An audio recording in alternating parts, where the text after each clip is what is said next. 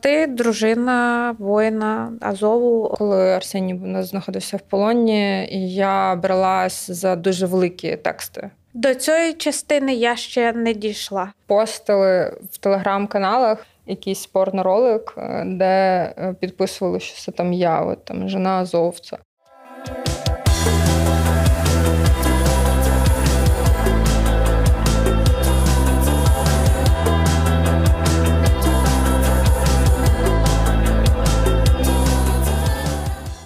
Всім привіт! Це подкаст кохання від ветеран Хаб. Я Настя Зухвала, е, комікеса, дружина воїна і відповідно ведуча цього подкасту. І сьогодні в нас в гостях Юля Федосюк. Привіт, Вітаю. Юля. Е, Я одразу попрошу тебе розказати про себе. Дуже важливо, які з твоїх ролей зараз е, для тебе ну не знаю, найбільш підсвічені, і чим чому ти приділяєш зараз найбільше часу. Ну, зараз фактично весь свій час я приділяю діяльності в нашій асоціації родин захисників Азовсталі. Це організація, яка сформувалася після того, як Маріупольський гарнізон вийшов в російський полон після захисту Маріуполя впродовж трьох місяців. І фактично весь мій час він присвячений цьому. Діяльність вона охоплює не лише сімей, а безпосередньо і сам підрозділ Азов.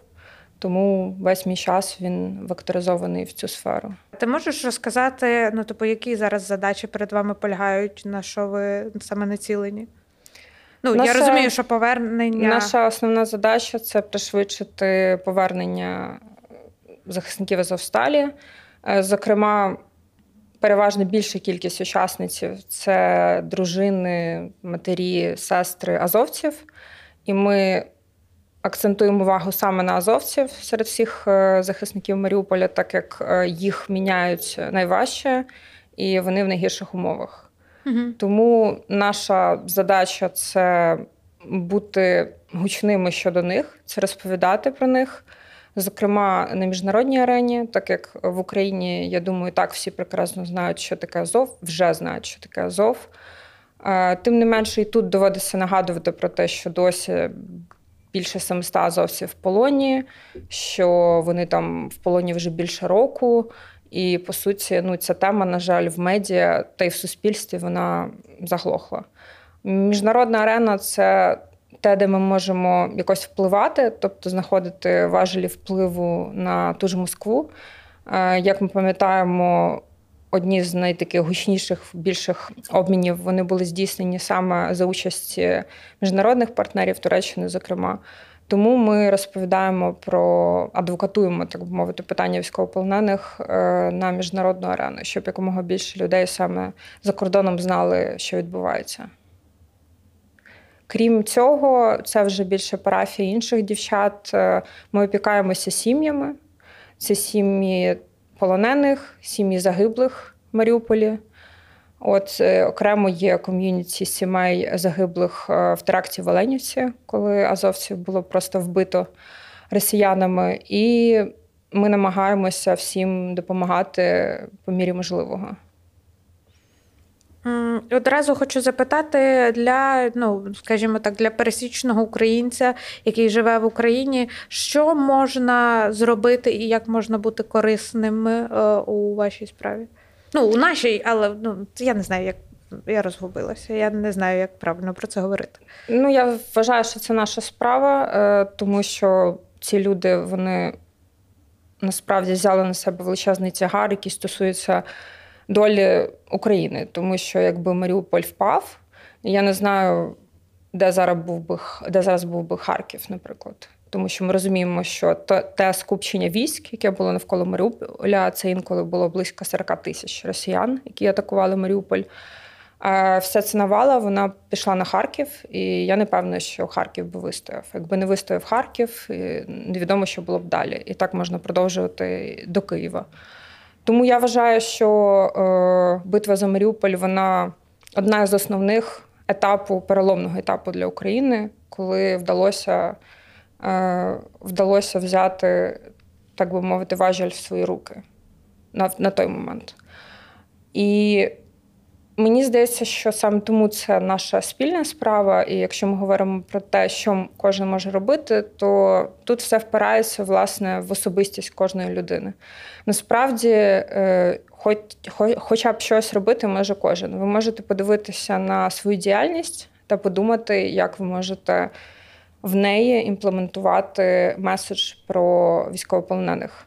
Е, У нас є досвід е, дуже різних колаборацій з закладами, які почали е, е, працівники яких почали вдягати футболки з надписом Azov. Угу. У нас є е, досвід е, роботи з безліч ілюстраторів, там продакшенами, які робили відео, картинки.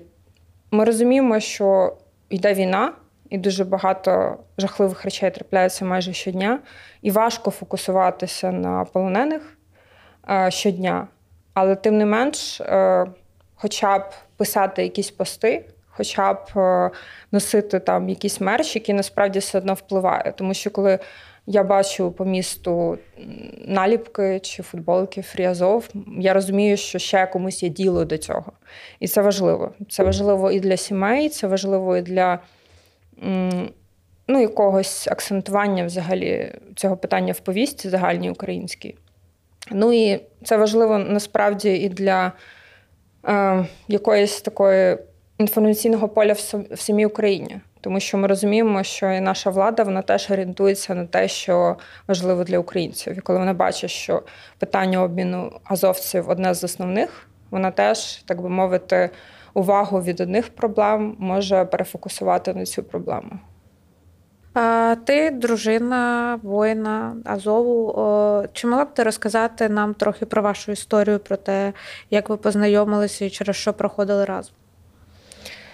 Ми познайомилися в 17-му, здається, році. е, Доволі прозаїчно в інстаграмі.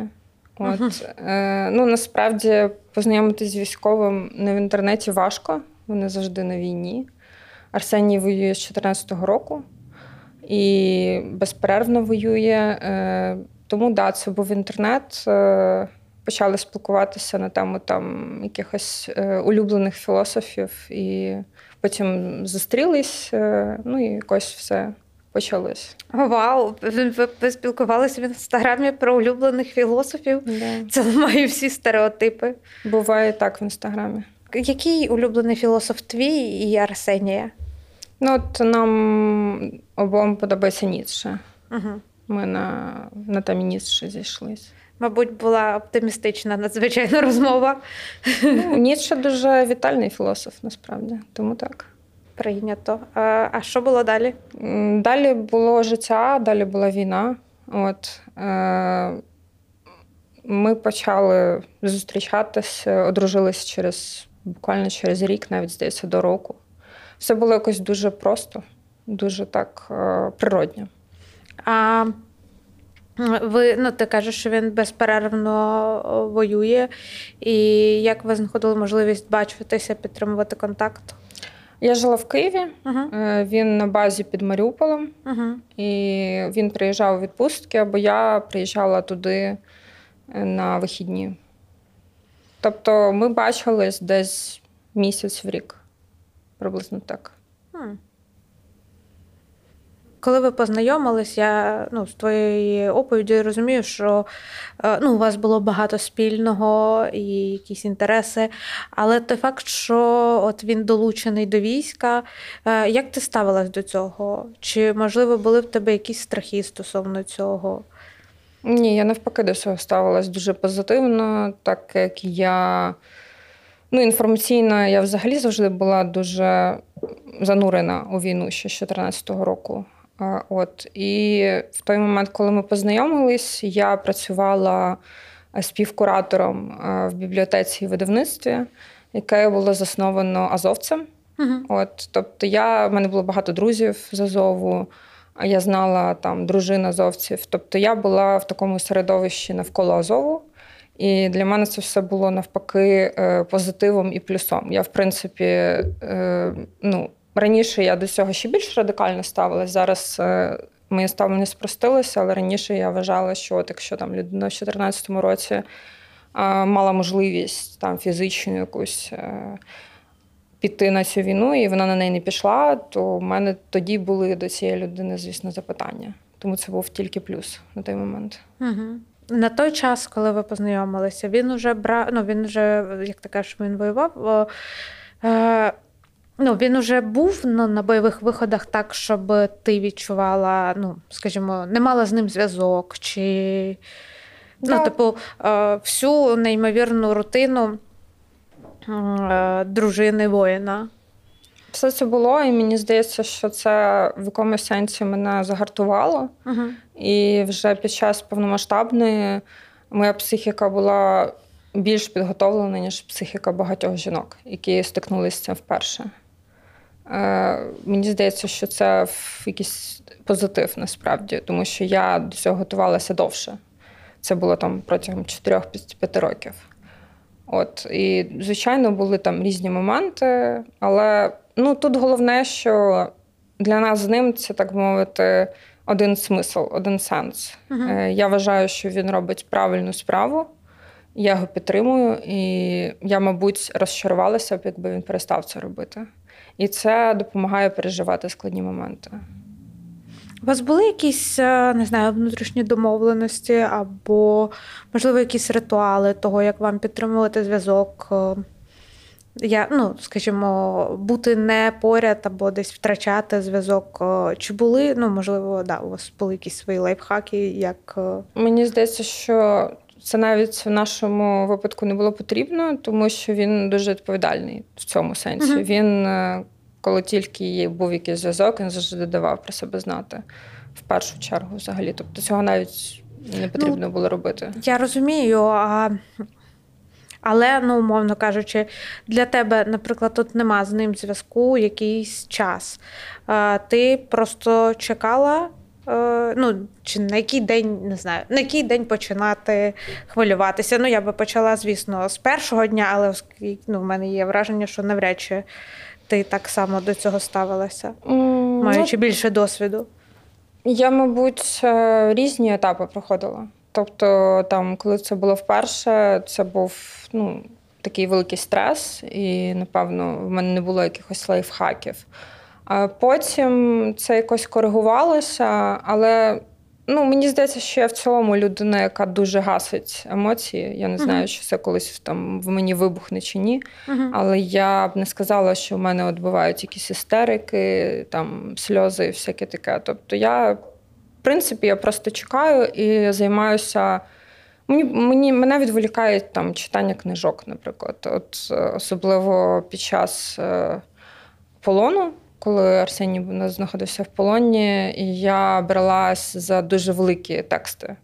Там, наприклад, Дон Кіхот, який має 1200 сторінок, і це така медитація. Тобто uh-huh. тобі треба довго цю історію проживати, прочитувати. І це така, ну, від мене такий левхак читати дуже великі книжки. Тобі було легше там з художньою літературою, чи нонфікшн, чи чи взагалі ну, будь-що, аби Талмуд? Художня і філософська це те, що я в принципі завжди читаю. Угу. От. Ну, художня, мабуть, краще відволікає, бо тобі не треба дуже сильно прям думати. Тобто в тебе не настільки працює мислення, ти можеш просто впасти в цей сюжет. Угу. От і трошки абстрагуватись, тому, мабуть, художня буде кращою. Мій лайфхак, е, ну я нікому не рекомендую, але в найважчі часи книжки про геноцид наше все. Е, ну, Це звучить трошечки схиблено, але розуміння того, що ми не перші, хто стикається mm-hmm. з цим, і з тим, що люди знаходили вихід з цієї ситуації, порятунок і продовжували боротися. Ну, мене це бадьорить. Якби я підтримую повністю. Взагалі, треба якомога більше себе з е, такого. Світу рожевих поні е, висмикувати за волосся, як Мюнхгаузен. Тому що саме цей світ, він, е, ну, коли нам здається, що світ от такий безпечний, комфортний, і все буде гаразд, що нас усюди там в світі колись буде демократія, буде класно. Е, саме Оця ілюзія, вона потім і змушує власне впадати в істерику, коли виявляється, що це не так. Коли виявляється, що світ дуже жорстокий, що в ньому є дуже страшні люди, і, на жаль, так буде завжди. От і саме книги про це, от як ти привела приклад, мені здається, що це теж така хороша терапія. Не вганяти в себе в якусь депресію, а вирівнювати, от, мабуть, якісь там фантазії. Да. Ну, е, скажімо так, якісь такі речі мене цікавили. І до повномасштабного вторгнення, але тоді це сприймалося як фільм. Те, про що ти кажеш, світ рожевих поні. І я була людиною, яка ну, не може бути в цивілізованому світі, щоб таке. От. А зараз е, ну, я геть по-іншому дивлюся на весь цей світ. І коли ти бачиш історію людини, яка на, ну, в найтемніші часи шукає спосіб справитися і справляється, а іноді не справляється. Але сам факт того, що ми не єдині, хто Мгм. з цим стикнувся, це досить. е, Підтримуюча штука. Хоча я розумію, що для багатьох це навпаки, типу, сприймається як ну, навіщо тобі дивитися, навіщо тобі читати книжку про Аушвіц, е, визирни за вікно, от подивись новини. От, але ну, для мене це так. Я за аналогією з цим багато читала під час е, саме полону Арсенія. Я багато читала про військовополонених саме з історичної точки зору, і це теж мене трошки так отрезвляло в тому сенсі, що ти розумієш, що проблема в людях насправді конкретних. І, на жаль, люди в різних частинах світу можуть себе поводити як тварини. Хм. До цієї частини я ще не дійшла. Ти сказала, що ви досить швидко побралися десь за рік. Е, Як це було? Е, Чи ну, ти очікувала було ці весілля. пропозиції? Е, Це, я ж кажу, це було якось дуже природньо, і якось без. Ну, в цьому, в цьому не було нічого спонтанного. Тобто, це була дуже звичайна там пропозиція і дуже звичайний там, дуже звичайна відповідь так. От е, самого весілля не було. Е, Ми якось постійно його переносили. Не знаю, чи в результаті воно буде чи ні. Це, це є така от фраза, мені здається, у багатьох військових їхніх дружин е, після війни. Оце от після війни воно дуже довго триває. М, м.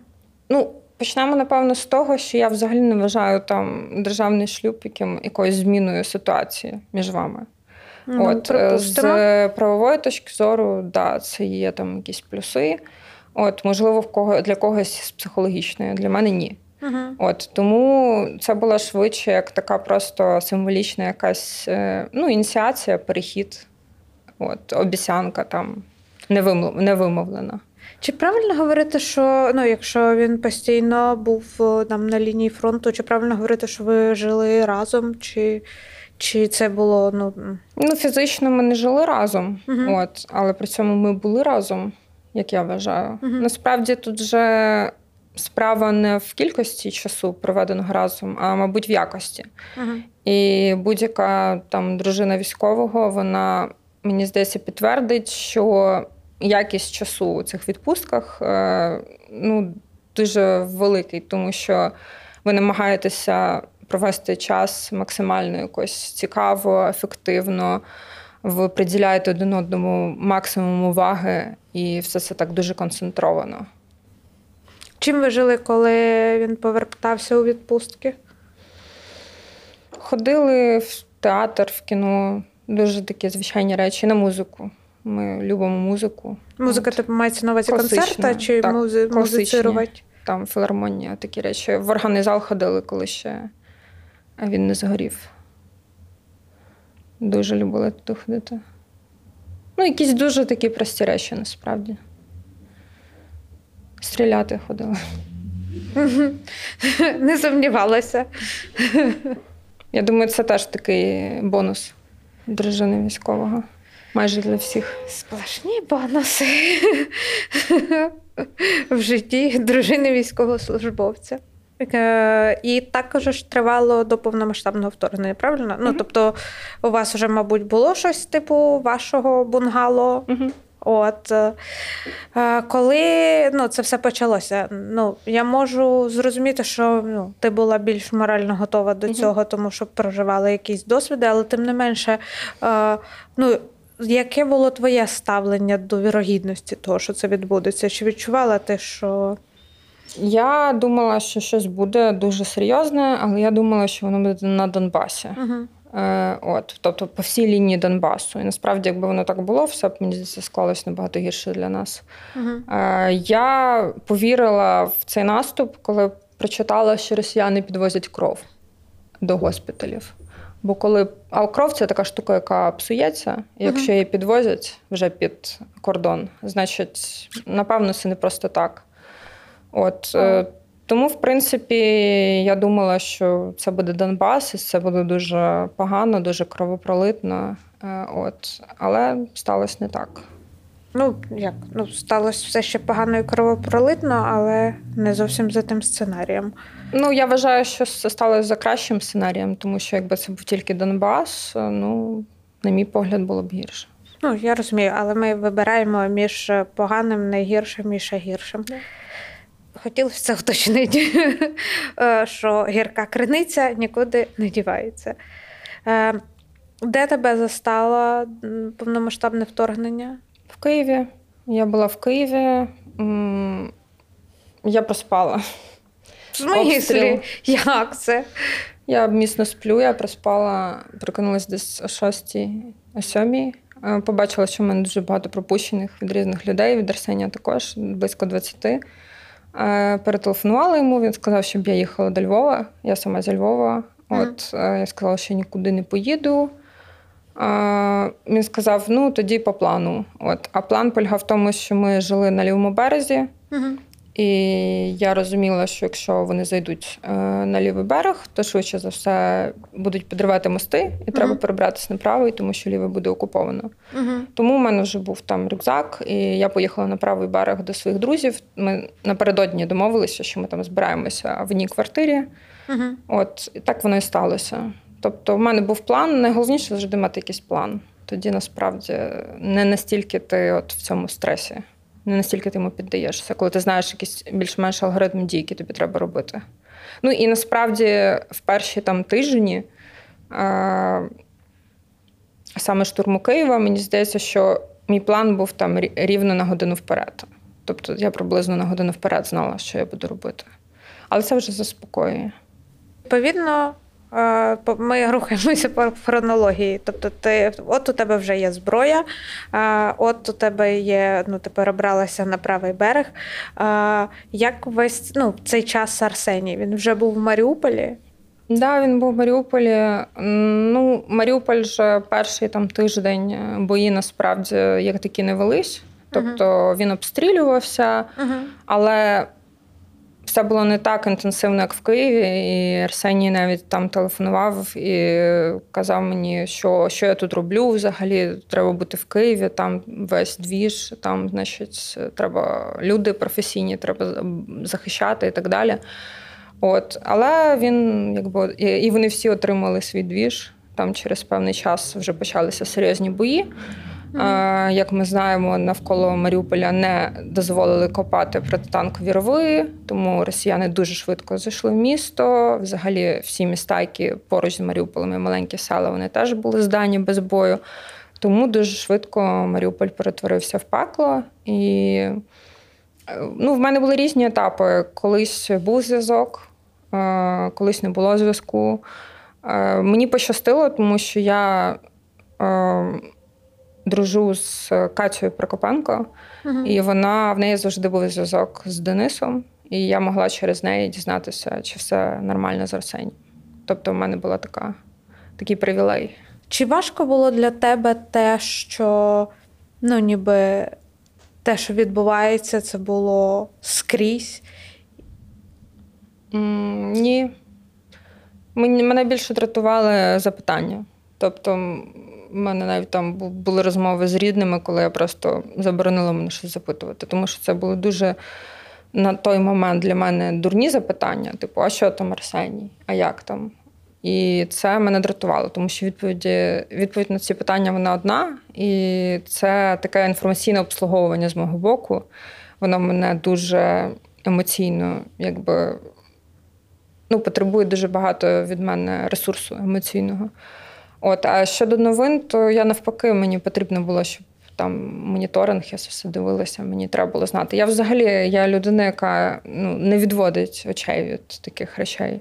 Угу. Я не відводила очей від там загиблих, вбитих на Майдані, і це в мене такий принцип. Тобто на це треба дивитися, вони загинули ну, за нас. Значить, на це треба дивитися. Так само я дивилася на те, що відбувалося в Маріуполі, особливо на там знищення цивільних, е, там історії цивільних. Я це все змушую себе читати і дивитися, тому що ці люди на це заслуговують. Вони заслуговують на те, щоб про них знали. Знали, як вони загинули, знали, що з ними зробили, хто з ними це зробив. Тут навпаки інформація, ну наскільки ваша там психіка вам дозволяє, звісно, вона має бути для вас відкритою.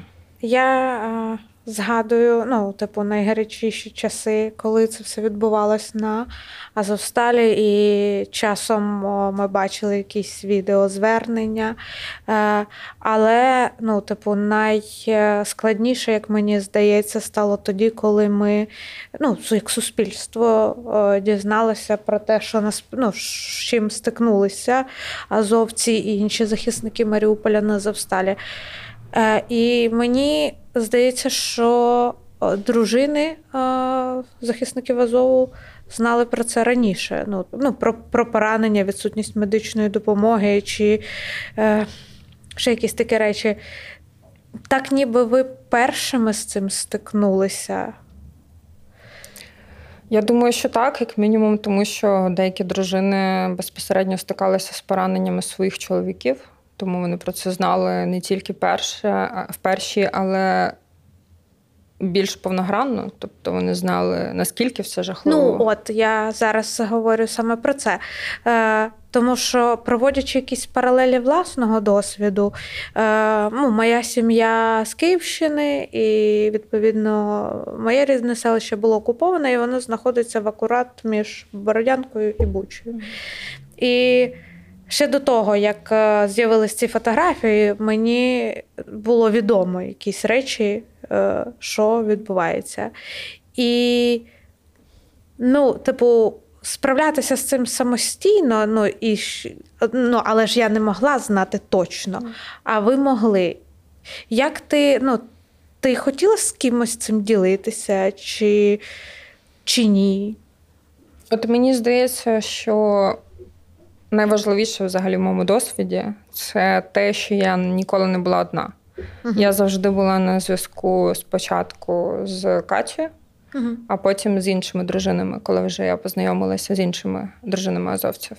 Тобто ми тісно спілкуємось і спілкувалися тоді. І фактично мені здається, що ми були єдиними, хто міг зрозуміти одне одного. І це був позитив. Ви могли, Ми могли проговорювати якусь одну річ там кілька разів, і від цього ставало легше. Навіть якщо ця річ була якась жахлива, абсолютно жахлива. Тому це люди, люди, які переживають той самий досвід, е, який переживаєш ти. Це, мені здається, одна з основних взагалі таких терапевтичних речей. Ва... Ну, в якому разі не можна ізолюватися. Ну, Це 100%. Ці ці жінки, е, якщо це все жінки, можливо, там і чоловіки є, вони, ну, ти вважаєш їх своїми друзями, чи це вже більше, ніж дружба, це сім'я? Катю вважаю. Катю вважаю, ми з нею спілкувалися до ще до повномасштабної. Е, я знала її зараз, якби ще інтенсивніше, набагато інтенсивніше спілкуємося. Ну так, тому що багато пережито. Пережитий дуже унікальний досвід. От. І це не означає, що ми там якісь найкращі друзі, От. але це та дружба, яка неможлива вже з іншою людиною. Тому що цей досвід його неможливо повторити. Це сталося інтуїтивно. Ну я кажу не конкретно про дружбу з Катєю, а от вашу ну таку об'єднаність, скажімо так. Я думаю, що саме об'єднання жінок мається на увазі асоціацію. Ну, Так, ну. Я думаю, що це пов'язано безпосередньо з Азовом. Угу. Саме Азов це дуже така органічна організація людей. Угу. Це повністю добровольчий підрозділ. Таких в 2014-му було багато, але вижив е, там з різних причин, вижив тільки Азов. І відповідно в ньому всередині існують зовсім інші правила, інша ієрархія, ніж це переважно буває в ЗСУ. І люди, які перебувають навколо Азову, е, це ті ж ветерани, які, наприклад, йшли там з полку, на той момент ще з полку, дружини. е, Вони організовували всю дорогу там з 2014 року, організовували багато ініціатив навколо саме підрозділу. Так як бібліотека, про яку я розповідала, її заснував е, азовець.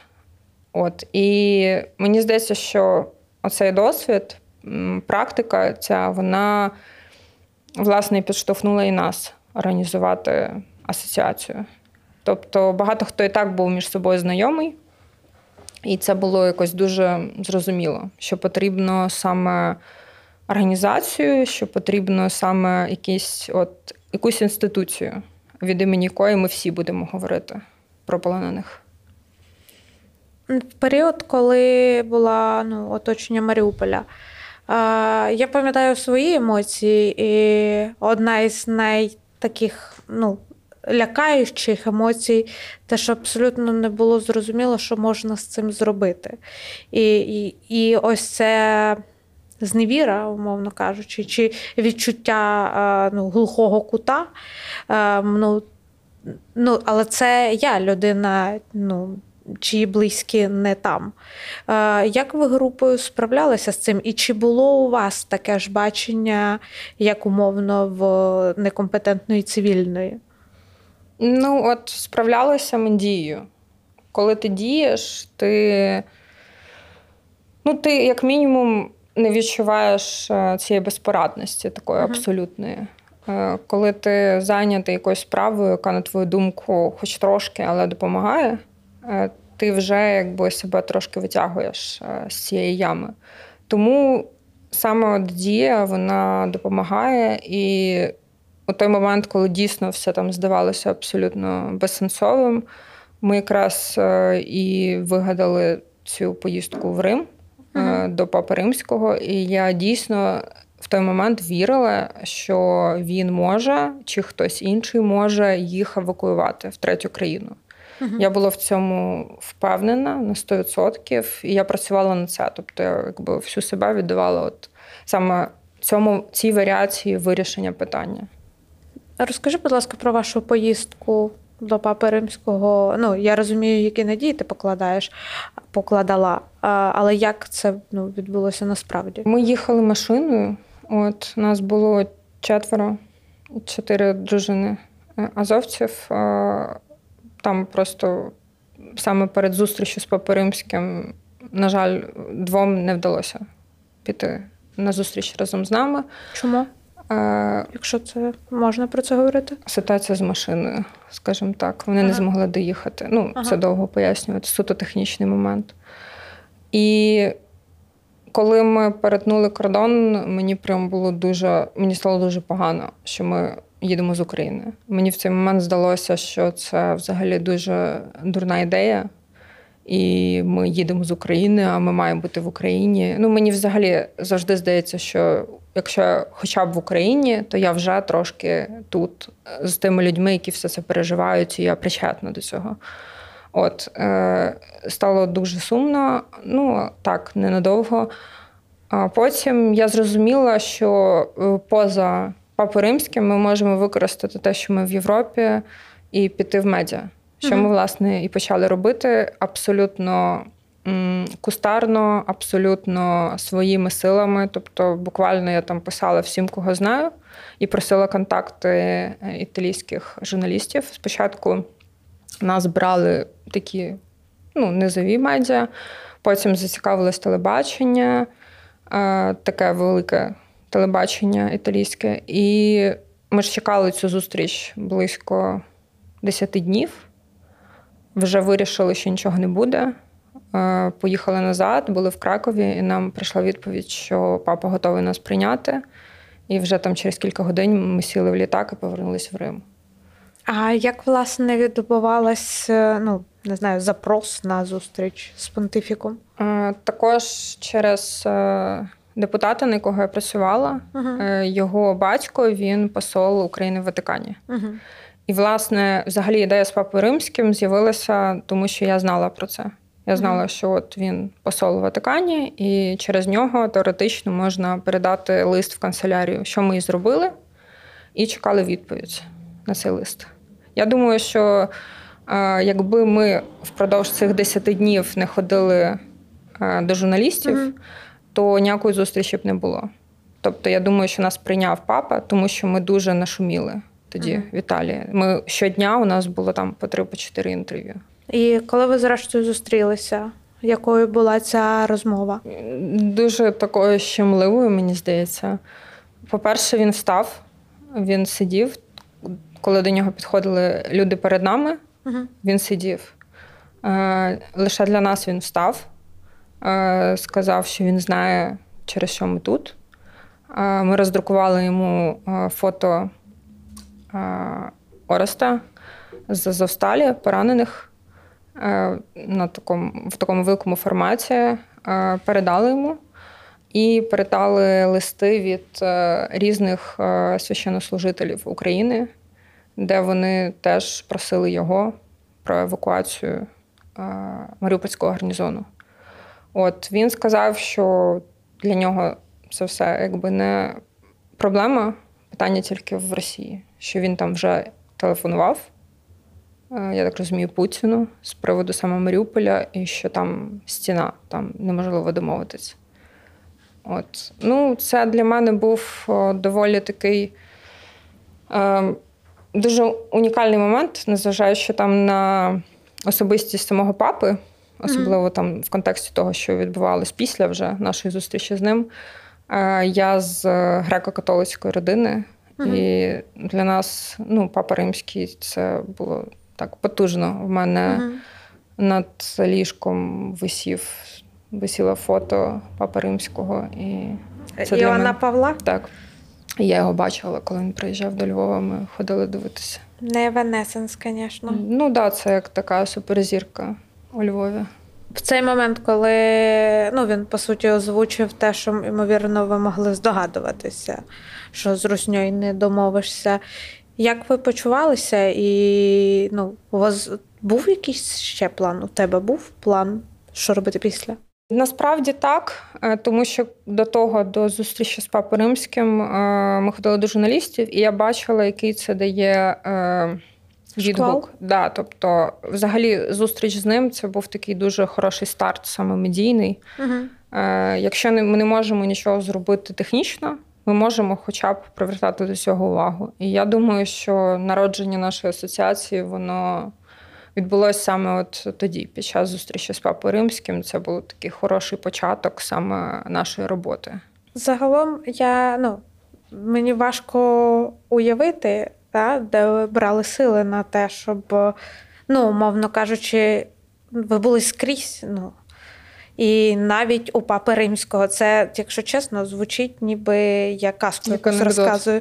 Ну, типу, ніби ви вже типу, і, і до Бога, і до чорта. Ну, після е, папи римського, так як це була доволі така медійна подія, на нас взагалі е, впав такий шквал е, пропаганди російської. Тобто, е, ну, постили в телеграм-каналах, масово там могли постити якийсь порноролик, е, де е, підписували, що це там я, от, там, жена азовця. Е, Там Катю, там теж якісь знаходили фото інших дівчат і говорили, що це там вона. Ну, це було досить е, просто тоді гучно, тому що е, про це говорив і Соловйов, і там Захарова, всі ці прекрасні люди. І тому е, це розповсюдилось, і в якийсь момент е, мій номер злили, тому що наші там українські, на жаль, банки, всякі, це все теж зливають. І да, мені почали писати в Телеграм і телефонувати. І ну, я спочатку якось так, ну, це було некомфортно, потім я заспокоїлась більш-менш. І навіть з одним таким одною з нею людиною поспілкувалася. Він мені написав в Телеграм, що от там твій муж. е, уже все, типу, хочеш там покажу, е, як він умер, ну щось таке. І я кажу, давай. Е, І він просто видалив переписку. Ну, це такий е, метод. Е, е, Тобто, навпаки, це намагатися пролонгувати, а людині вже нічого сказати, по суті, тому що він початково якби збрехав, і йому не було чим це крити. Але це було один раз, так мені було цікаво, просто що вони на це скажуть. Я більше боялась е, за Арсенія, тому що і це, до речі, було не просто так, бо у нього були допити, де його запитували про мене. Е, Тобто в нього були допити там з е, ФСБшником, який запитував про мене. І я розумію, що я розумію, ну тут, мабуть, взагалі треба почати з іншого, що коли ми були в ситуації Азовсталі, е, у кожної з нас було, було дві опції: перше робити людину медійною. Тобто говорити про свого там чоловіка, Мгм. показувати його фото, максимально там активно все це просувати, або мовчати, навпаки, до нього не привертати увагу. Я, як ви розумієте, вибрала перший варіант, е, причому, по суті, без згоди Арсенія. Я сама прийняла це рішення. І в якісь моменти, особливо коли він був в полоні, я шкодувала. Мені здавалося, що це неправильне рішення, і що я навпаки підвищила його ціну в е, обмінах, і що я, в принципі, дуже привернула до нього увагу, привернула до себе увагу. І тому, коли мені писали, то більше було думок ось про це. Що, мабуть, це означає, що там і до нього більше уваги, і це погано. Ну, це щось про що я, ну, я не можу уявити, що, що вони роблять. І, ну, типу, ця ненависть е, зі сторони росіян. Ну, це повний морок. І коли я думаю, ну, ж ви ніби так близько з цим стикнулися. Ти близько з цим стикнулася. Я, ну, єдине питання, яке в мене виникає, що де брати ресурс і вірити надалі, що все ще ну, вірити у власні сили. Мені здається, що схоже на потяг. Тобі найскладніше його запустити, тобто Мгм. почати щось робити, а потім е, він вже несеться, і тобі треба робити менше, принаймні менше себе змушувати. Типу, іне, інерція це вже Ну, в якомусь сенсі так. Це як е, там якісь банальні речі з режимом, там з якимись е, звичками, які Мгм. ми намагаємося імплементувати в життя. Це може дивно звучати по відношенню до такої теми, але ну, це так і є. Тому що ну, найгірше це якраз е, не діяти, а думати е, в сенсі не рефлексувати, а от накручувати. Тому що думати якраз е, варто. Варто читати новини, варто мислити, може з'явитися там нова ідея, е, якийсь новий план, новий проект. От. А от накручувати себе, ну, у цьому немає ніякого сенсу. Ну, Хоча я- це складно не робити. Ну, так, я, я думаю, що всі, хто накручується, роблять це не в якості хобі. Чим був ваш зв'язок з Арсенієм от в цей період е, на Азовсталі? Тобто в тебе була якась інформація про нього, але ну, це зрозуміло, що це не є повноцінним спілкуванням. Чи відчувала ти, ти чи відчувала ти, як він змінюється? Чи, можливо, навпаки, остерігалась цього? Ні, мені здається, він не змінювався. Тобто, якщо ми не говоримо про якісь такі речі, які ну, точно з ним відбувалися там фізіологічно Мгм. чи з психікою ситуативно, Мгм. зрозуміло, що коли ти там не спиш е, довго, коли ти багато працюєш, е, мається на увазі воюєш, коли ти ну, фізично просто дуже багато витрачаєш ресурсу, і на тлі там в тебе все вибухає, і це не може не впливати Мгм. на тебе. Але якщо ми говоримо про якісь фундаментальні речі, про його там якесь єство, то я не вважаю, що він змінився. Я вважаю, що він е, навпаки, мабуть, навіть актуалізував якісь е, свої позитивні сторони. Це сміливість, це там така відчайдушність у справі, яку він робить е, в обороні країни. Тобто ці речі вони навпаки загострились в такій критичній ситуації. Бо я вважаю, що ну я ним пишаюсь, я вважаю, що в Маріуполі він ну, справді проявив себе як герой. От е, це слово, на жаль, дуже девальвоване, тому що героями називають зараз всіх, але ну, в такому прям фундаментальному сенсі я справді його вважаю героєм. А він? Він себе? Мгм. Ні.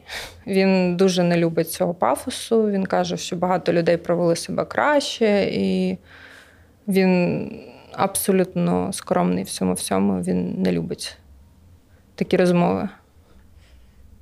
Ну, це дуже часто з людьми, які от справді там гідні цього всього, цих слів, вони відхрещуються від них. Коли захисники Азова е, вийшли в полон.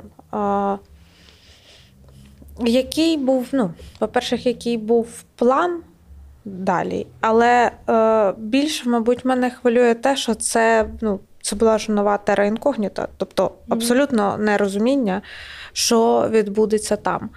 Е, і тому я питаю, що ти планувала для себе і як ти собі це бачила? Ну тоді це взагалі було якесь таке запаморочення. Ага. Ми були настільки щасливі, що їх перестали обстрілювати, що Ага. вони там вийшли з цих бункерів, що вони зателефонували, що вони Тобто там було- сміялися і так далі. Ну, це був такий, знаєте, е, дуже короткочасний кайф. От, е, Але була можливість почути, ну, Да, їм дали всі, можливість всі телефонували. Ну, Мгм. вони ж, е, коли відбулись ці домовленості, вони ж не в ту ж е, не в той же день пішли всі в полон. Мгм. Тобто вони збиралися, вони знищували зброю. Там ж купа зброї було знищено перед тим, як вони вийшли. От, і да, вони всі телефонували, вони там їли. Ну, це був такий нетривалий якийсь острівець е, щастя. І для нас теж, тому що психіка вона мусить трошки видихнути. Мгм. Незважаючи на те, е, що я знала, що полон це дуже погано для них. Все одно психіка себе захищала, і я себе переконувала, я знаходила різні там виправдання собі, що чому це, мабуть, нормально, чому це краще, ніж там Азовсталь і все таке. Виправдання собі, як це Ну, ні, на собі мається на увазі, що я, е, я знаходила виправдання, чому я зараз не маю хвилюватися. Мгм. От. У нас, наприклад, там якийсь е, період е, було, була реальна віра, і мені здається, вона і у азовців деяких була, що от е, там конкретно за цей обмін домовлялися ГРУшники, там люди, які не мають відношення до якихось е, військових злочинів. Тобто це трошки така відокремлена в Росії структура, що в них там є якесь уявлення про честь російського офіцера і так далі. Ну, це все була дурня, от, але тоді це працювало для психіки, це заспокоювало. Що відбулося далі? Ну, типу, це все дуже тривалий період. Е- і іноді мені здається, що ну, так ніби ви зробили вже все існуюче, що взагалі можливо зробити. Але полон, ну, типу, це все ще невідомість. Ну, далі була е, колонія в Оленівці, де вони знаходилися, е, і там навіть був зв'язок. Тобто, в них були на той момент секретні телефони хлопців Це до е- обстрілу. До. До обстрілу. І з цього телефону навіть Арсеній мені двічі зателефонував. От. Тобто, в мене був з ним зв'язок, він сказав, що все нормально. І, в принципі, більшість з них казали, що все нормально. Хоча, як вже потім стало відомо, е, в самій Оленівці е, вже теж були там катування по відношенню до окремих людей. От, і вже тоді для деяких почалось пекло.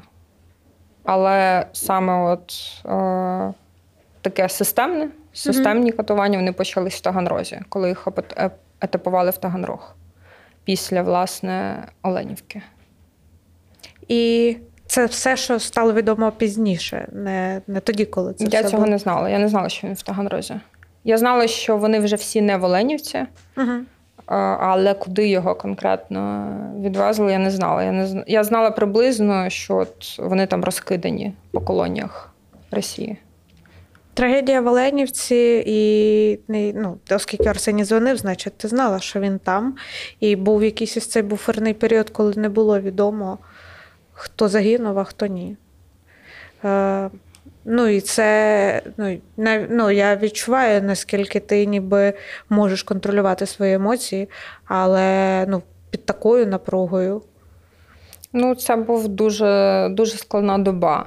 Е, Це був постійний моніторинг. Мені здається, що це взагалі найбільш один з найбільших емоційніших днів для нас всіх. Тобто ми всі були трошки не в собі. Е, Якось ніхто не міг себе особливо тримати в руках. Е, Всі дуже хвилювалися, моніторили постійно. І ту ніч я, в принципі, і не спала. От поки росіяни не викинули список азовців, які загинули. А через там ще кілька годин Арсеній відписав смс, що він в порядку. Це приблизно там в один той самий час сталося. Але, ну, звісно, це щастя. Але при цьому, ну, взагалі для мене ситуація в Оленівці це, мабуть, взагалі найгірше, що відбулося на цій війні. Особисто це от е, моя там градація всього жаху. Я вважаю, що ну, це ну, мені важко навіть підбирати слова, е, тому що ці люди вони дійсно довірились. е, Ці люди не зробили взагалі нічого поганого, навіть в контексті того, що йде війна, там в контексті росіян. І ці люди боронили країну з, зі зброєю в руках, і це одна смерть.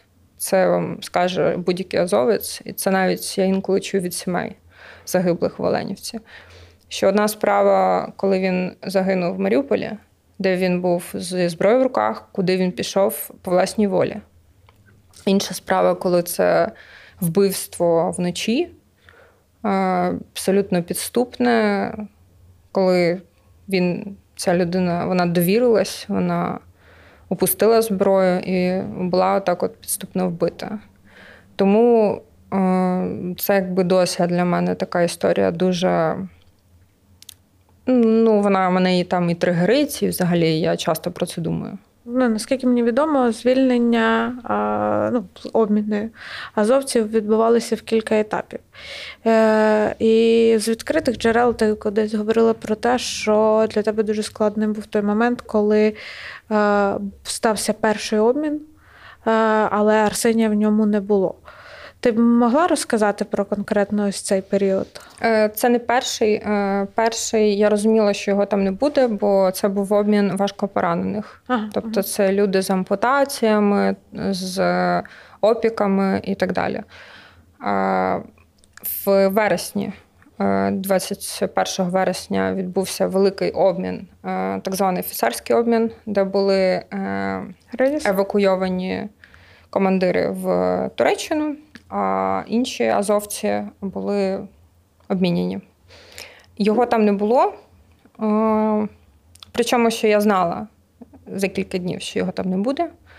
От, і я ну, якось так сприйняла адекватно, але коли я побачила і там людей, жінок, які зустріли власне тих, на кого вони чекали, це було складно.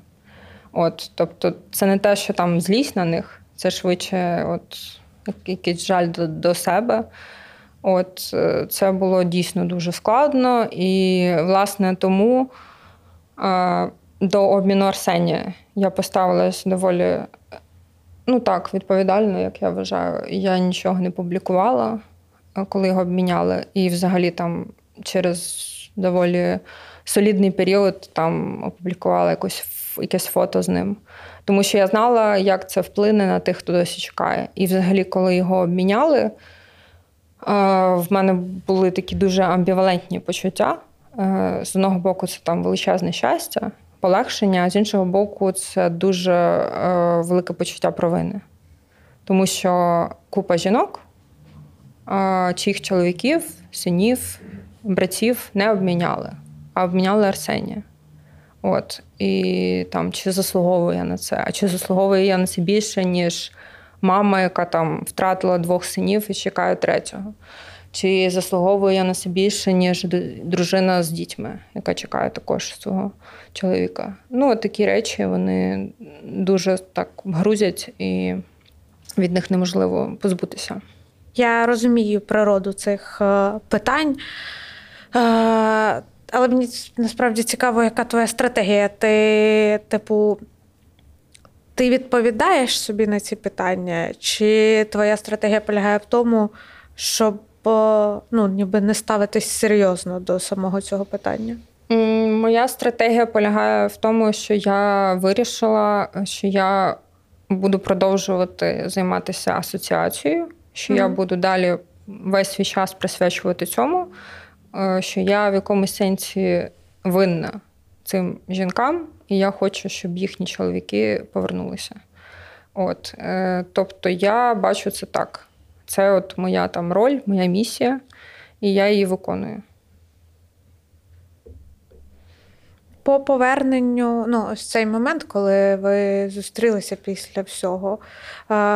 Чим це було ну, для вас? Я ну, не уявляю, звісно, але ви так довго не були разом і пережили такі досвіди. Тобто, ніби навіть складно уявити, як е, передати один одному все те, що сталося з тобою за цей час. Мені здається, що е, дуже гарна практика це те, що хлопці після обміну вони мають залишатися в лікарні. Е, причому зазвичай вони там всі разом угу. в якійсь спільній палаці, і це дозволяє адаптуватися, тому що вони е, все ще в середовищі, яке їх розуміє, тобто вони з такими самими людьми, вони спілкуються, вони обговорюють, при цьому вони в комфортних умовах. І я приїжджала зрозуміло, там регулярно. Е, але от те, що ми там не були 24 на 7 спочатку, мені здається, це позитив, тому що е, людині, яка знаходилась в полоні, ну їй треба дати час.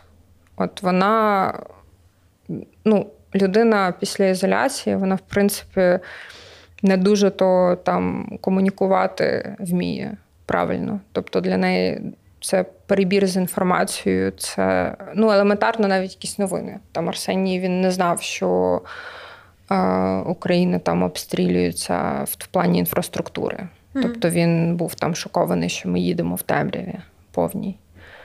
От, е, ну і різні такі там нюанси він не знав, е, щось знав, про щось там більше хотів дізнатися. І от треба дати на це час.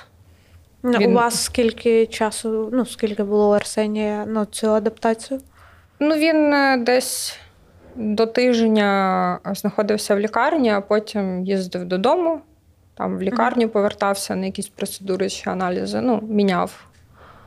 Коли він вже остаточно повернувся додому, що це був за етап ваших стосунків? Чогось е, прям кардинального не було. Тобто якихось таких кардинальних змін я не помітила. Е, мабуть, було щось подібне з самого початку, тобто, після власне обміну, е, ну це реакція на їжу, тому що їх не кормили нормально, він е, дуже схуд, він ну, переїдав. Тобто, це була така дуже неадекватна сприйняття їжі. І здається, там щось таке було, коли я хотіла виконати хліб, то йому це не сподобалось.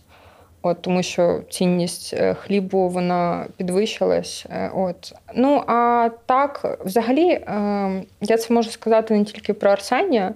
Я була на дуже багатьох е, похованнях азовців, і Ну, те, що їх дійсно змінює, і те, мабуть, що їх справді тригерить, це смерть е, побратимів. Це щось таке, що я не можу навіть уявити.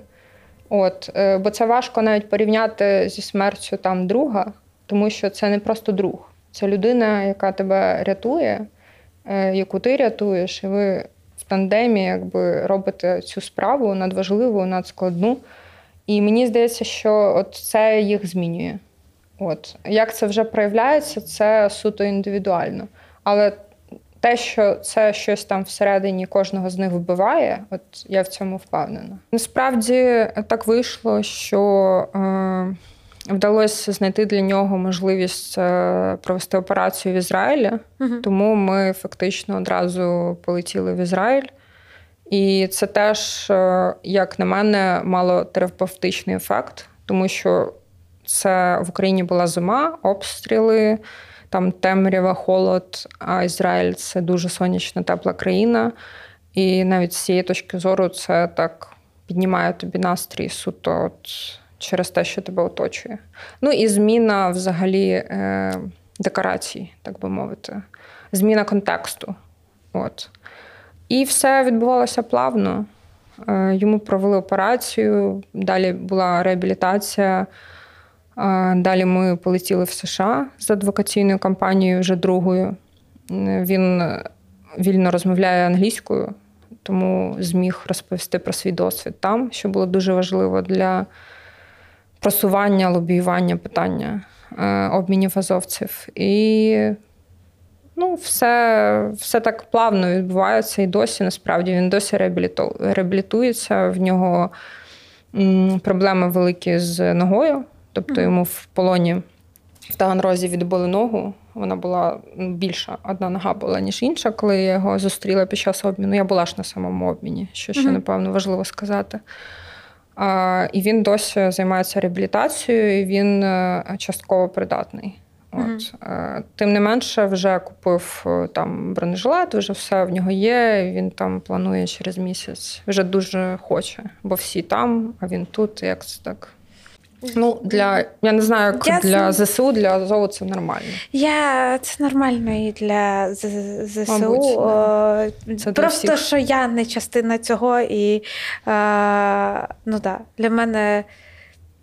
Ну, я не очікувала такого. Я не очікувала того, що е, пекло війни, е, але е, вся ця, ну не знаю, побратимство, скажімо так, е, і почуття обов'язку, і через які би речі не пройшов воїн, він знов рветься туди. І я дивлюся на це. Ну, я розумію і знаю, що так буває. Що так майже завжди відбувається.